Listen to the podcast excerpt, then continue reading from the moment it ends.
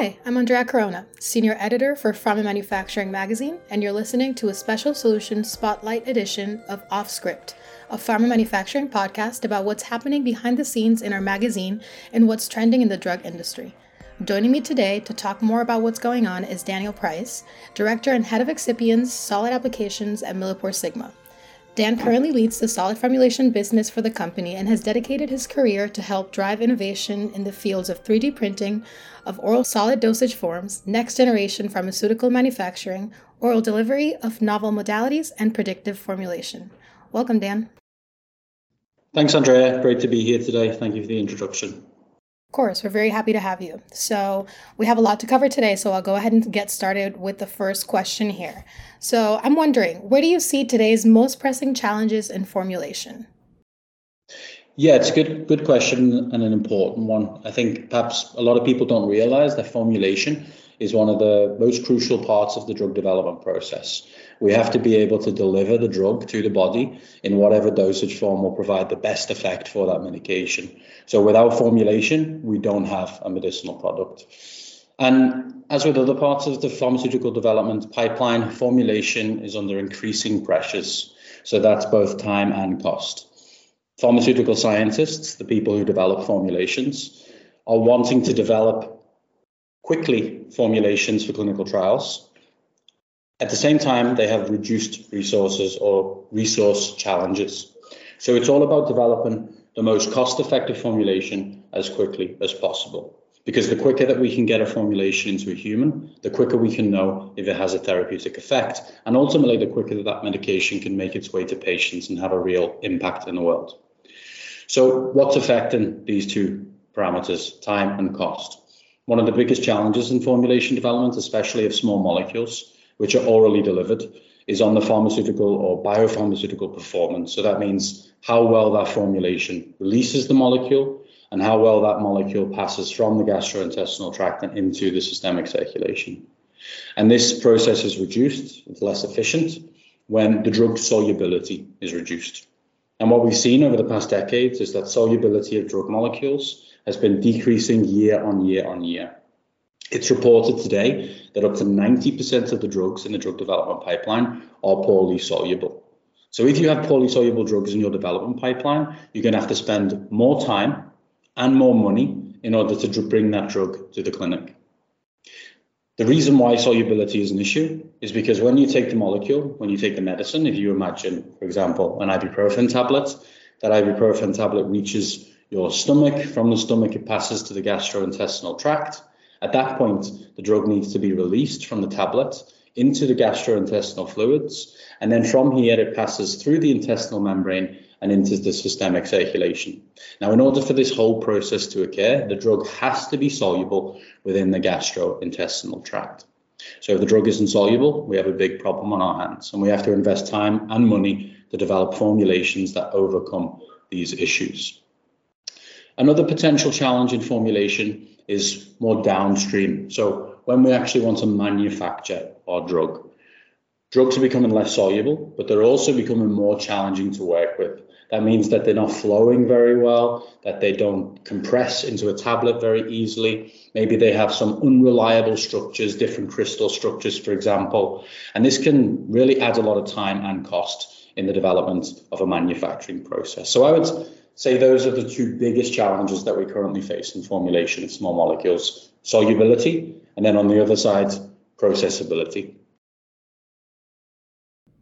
Can you tell me more about how these challenges are typically addressed? Do you see any specific trends or common approaches to overcoming these challenges?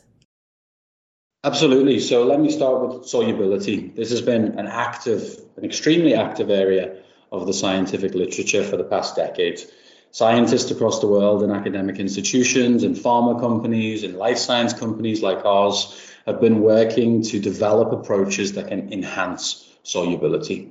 And broadly speaking, these two approaches can be grouped into two different categories. On the one hand, we have chemical modification of the API. This means we take the drug that has low solubility and we actually change the chemical structure of the API. So we might add a um, a polar group to make the molecule more polar. We might synthesize a salt version of the drug to increase solubility that way, or we might use something like a prodrug. And a prodrug is basically where you tag on an additional part of the molecule that is ultimately improving the solubility. But then when the drug is absorbed, that prodrug is uh, cleaved, so it's usually an ester, and then you reveal the original drug. So sometimes called Trojan horse drug delivery because that prodrug component is not actually part of the molecule, but it's just there to enhance the solubility. So those are broadly speaking the chemical approaches to solubility.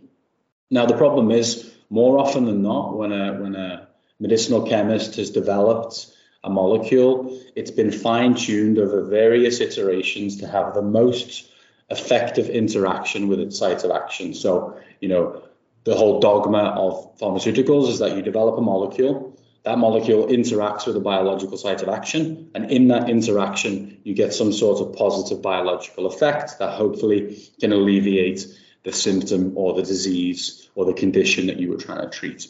So you've developed a molecule to perform this function, to interact with a biological target. If you now all of a sudden say, okay, we need to add on a group here, we need to turn this into a salt, we need to make this a prodrug, then you run the risk of basically losing out on all of that very strong interaction that you've built into that molecule. And so simply put, chemical modification sometimes is simply not an option. And that's where we turn to formulation approaches. Now, there are a wide array of different formulation approaches. You can change the solid state tr- structure of the molecule. So you can formulate what we call an amorphous form of a molecule. In the amorphous form, you have no crystal structure, and because you have no crystal structure, you have a much higher solubility. Or you can use things such as dissolution enhancement aids. So these are things such as surfactants. So poloxamer here is a great example of a dissolution aid.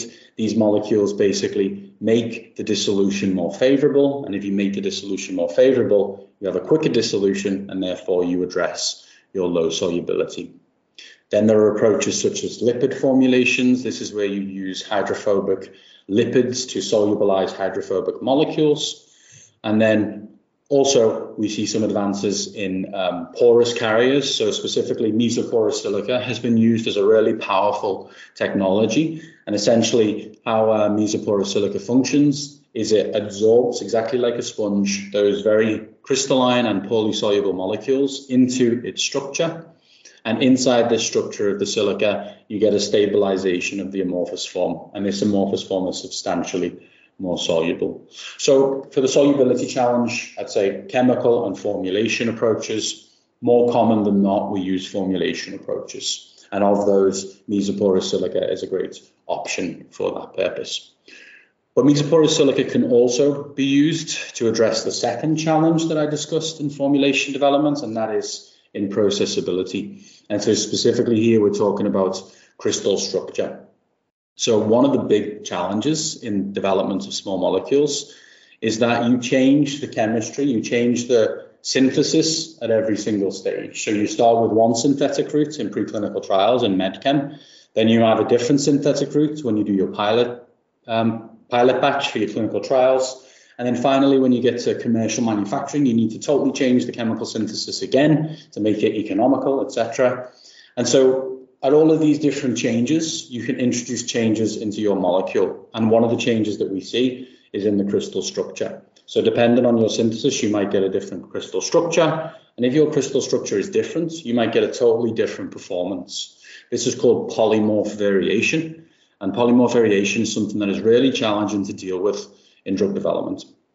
Now, what we have demonstrated in our organization is that mesoporous silicas can be used to de-risk this entire process. So you don't have to worry about what crystal structure you're going to get outside of your medchem batch, out of your production batch, out of your clinical batch, because you take that molecule and you load that molecule again in, in the exact same way, like a molecular sponge, the mesoporous silica takes up that molecule and it homogenizes the structure. It means you have the same structure every single time. And that allows you the possibility of developing a platform whereby you don't have to worry about polymorphism related changes. So lots of information shared there, but broadly, chemical approaches for solubility, formulation approaches for solubility, and porous silica approaches to de-risk poor processability related to polymorphism.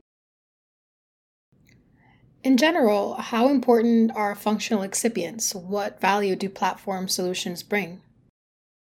Yeah, I think I think the last answer basically also answers this one. Uh, functional excipients allow us to solve problems that basic excipients do not allow us to solve.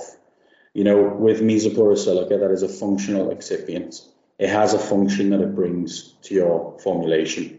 You can use it to enhance solubility, to stabilize the amorphous form or you can use it to de-risk drug development by homogenizing a particle property. And of course, we have several functional excipients available on the market and in our organization. And each one of those functional excipients, it sounds silly to say, performs a function. And that can range from solubility enhancement, that can be dissolution enhancement, that could be as a sweetener, for example, a high intensity sweetener. It could be to aid in the manufacturing of tablets as a tableting aid. So all of these excipients provide value. They make the formulation development process easier, more cost effective, and ultimately they allow more cost effective medications to be delivered to patients quicker. Can you tell us about a platform solution or technology that you see as beneficial and effective? How does it help to improve efficiency in formulation development and bring products to market? Yeah, so I'll expand upon the information about polymorphism for this question. I said, if you have a different crystal structure, you have big problems because your molecule will behave differently. And we demonstrated that mesoporous silica, and in particular our product Parteck SLC, can be used to homogenize particle properties and therefore reduce the risk of these polymorphism related changes. So this has a lot of power potentially because if you know that you're going to get the same chemical, uh, physical structure every single time for your molecule, you don't have to worry about changes in polymorphism. But we believe it goes beyond even this. Because if you take a molecule and you load it onto Parteck SLC, if you absorb that molecule within the porous silica, and again, think about a sponge. You take the molecule, you dissolve it, you add this solution to your Parteck SLC, it absorbs the solution, and your drug is essentially trapped inside that porous carrier. Now, what's really powerful about this is it doesn't matter what your molecule looks like, the end product looks the same. Because you take your molecule, you absorb it onto silica, and the end result is the drug loaded silica. And what we've demonstrated now quite extensively is that you can take molecules with substantially differing properties, different molecular weight, different hydrophobicity, different pKa, and you can load that molecule onto Parteck SLC, and you will get the same solid state every single time. So not only does this provide the opportunity to reduce the risk of polymorphism, it actually provides the opportunity to have a platform-based formulation approach. It doesn't matter what your drug looks like, you will be able to load it onto Parteck SLC, and you'll be able to develop the same formulation every single time.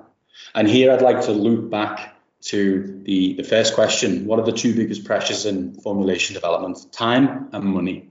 If you can develop a platform formulation, you save time, you save money, you get to clinic much more quickly. So, how can this technology be used from preclinical to commercial? I think that's one of the great things about this approach because it allows you to implement the technology as early as preclinical development. So as soon as you're doing pre-formulation development for, for example, uh, animal trials, you can use this technology. And you know that this technology will go with you from preclinical to phase one to phase two to phase three because you get the same drug product every time. And as said, with a platform approach, you don't have to go and change the formulation at every single stage. So it really can go with you from preclinical all the way to market. So another important consideration here is how do we actually do this process, you know, from a from a production perspective. And what we can say is the loading of these drugs onto Parteck SLC is fully scalable from the smaller scale in the lab all the way to large scale productions in 150 kilo batches ready for commercial manufacturing. In general, what are the expectations to an excipient supplier and how would you define the role from your perspective? Yeah, so our role as a partner, um, you know, we don't like the customer supplier dynamic. We are a partner. We exist to support the drug development process. As much as it's the mission of our customers to bring their products to the market to provide benefit to patients, that is exactly what we want to support as well. We want to provide the technologies, the products, and the quality needed to bring drug products to the market. And so there are lots of different considerations when you consider that dynamic. We need to provide excipients that are of the highest possible quality. Here we have our flagship Emprove branding and this is where we provide extensive documentation to support our customers in all of their regulatory filings and quality considerations. So quality and regulatory compliance is a very important part of our offer. Also reliability. When our products are being used in life-saving medications, we need to deliver on time and with sufficient reliability. And that's something we take very seriously. And then the final part I'd say here is really innovation. So in pharmaceutical manufacturing companies, they're busy figuring out what molecules can be used to treat diseases, and they don't necessarily have the resources to develop new excipients, to develop new formulation technologies. And so that's our role in this dynamic. We want to develop new technologies that can provide value in the formulation development process. So it's quality, it's reliability, and it's really a partner in innovation. So, how can excipient suppliers and pharma manufacturers work together to support a more efficient and successful drug development process? I think the key here is openness. Again, when we view each other as partners, we're more willing to work together. And there are lots of different ways that pharma manufacturers and excipient suppliers can work together. For example, in our organization, we offer an application service lab network. So we have expert labs in Darmstadt, Germany, in Mumbai in India, and in Shanghai in China and these labs work hand in hand with pharmaceutical manufacturers to develop formulations, to troubleshoot problems with existing formulations, and to exchange on a high technical level. In addition, and I take Parteck SLC as an example, when you get to commercial scale manufacturing, you need to be certain that this formulation technology will be scalable and manufacturable. And here is where we can also provide solutions with partners in CDMOs that actually can manufacture the commercial product. So it goes all the way from early stage research all the way to commercial scale production. So, regulatory requirements and risk management are an additional challenge that drug developers are facing. Do you have an advice that you could share with us on how to navigate these? Absolutely, and it's a crucial part of our relationship with our partners. We need to provide reliability and quality. Those are the two points that I mentioned earlier. And within our portfolio, the Emprove program, as I mentioned, is a really robust and credible program that provides regulatory and quality documentation. So if you are a formulation scientist, if you are a colleague in QC or QA or regulatory sciences, you need to provide a vast amount of data to the regulatory authorities to satisfy them that the molecule is safe and effective and should be launched to market. Now, wouldn't it be nice if you could pull on these documents at a click of a button? And that's exactly the whole ethos of the Emprove program. You can go on our website, you can access the Emprove suite, you can download all of the necessary documentation that you need to do your job. And your job is to bring life-saving medications to the market. In addition, we've seen huge shifts in digitalization and data. And what's also important is that we evolve alongside these shifts. And here e-data becomes really important. So how can we share data seamlessly between one organization and another? And here e-data is crucial. And so we're really working intensively to improve how we share data, how we can tap directly into our partners' systems and share the most important and relevant information seamlessly and quickly. So, what is the future of pharmaceutical formulation and manufacturing? What would you see as major issues and opportunities over the next few years? It's a great question. And from my perspective, there are two major paradigm shifts on the horizon in the pharmaceutical industry. So, I'll tackle one and then the next. So, the first is all about how we manufacture. So, historically, the way we manufacture uh, small molecule drug products is in batch processing. So, we exactly as the name implies, you have a big vessel, you put everything in one vessel, you mix it, then you take it from one vessel to the next, etc., etc. And it's it's a process that works but is inefficient. And what we've seen is the rise of continuous manufacturing. And as the name implies, continuous manufacturing is not in batch, but rather is a continuous process. So you go from one unit operation to the next in a seamless transition without any downtime, without any kind of transfer required. And this improves efficiency. It reduces the footprint, so you need less of a manufacturing facility. And it's ultimately more cost effective. And again, I link back to the main challenges we face in formulation development time, money. Continuous manufacturing reduces the need for both.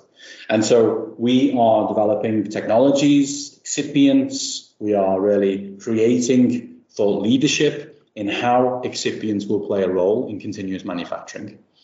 Also, for manufacturing, 3D printing has the potential to be a huge game changer. You may have read online, you know, this idea that one day we'll go into the pharmacy and we'll, we'll have our medication printed for us on demand. And that may sound like science fiction, but within our lifetimes, that will be a reality. And we want to make sure that we provide the technical know how, the technology, the excipients that will be used in that process. But 3D printing is already being used today. There are 3D printed drugs on the market. 3D printing has huge benefits in clinical trial development and supply, and again, can make things quicker and cheaper. So that was the first kind of paradigm shift that I think is on the horizon, changes in our manufacturing. The second paradigm shift that's coming our way is oral delivery of biologics, of novel modalities. The COVID pandemic basically thrust mRNA onto the scene, and mRNA is just one of the novel modalities or biologics that are really growing double digits. You know, we're seeing more and more therapeutics on the market. The problem with these therapeutics is, as you know, you got your COVID vaccine, you go to the, the doctor, you have to be at the doctor's facility, you need to get an injection, you need to go out, you need to wait 20 minutes to make sure everything's okay. You might have some pain, you might have some tiredness, you might have an immune response. You know, it's not the most ideal way to take a medication. We would all prefer it if we could take a pill at home safely, securely, and have the same effect as that injection. Now, today, this is not a reality, but again, within our lifetimes, we will be able to take these type of medicines by mouth with tablets, and we want to play a, a crucial role in developing the technologies that will enable this process. So we are actively involved in understanding how these novel modalities and biologics will make the transition from parenteral application, needle, to solid application, tablet. And again, this is where the whole partnership ethos really comes into play. Working with academic organizations, working with pharmaceutical companies, we want to develop the technologies that will change pharmaceuticals. Well, it sounds like you're definitely busy uh, doing that, and you have some very exciting things going on. And I'm looking forward to hearing more about them. So thank you so much for joining me today and sharing your insights with our audience. Thanks a lot, Andrea. It was a pleasure to join you today. Of course. And for our audience, this is Andrea Corona, and you've been listening to a special edition of Off Script, a pharma manufacturing podcast. Stay healthy and stay informed.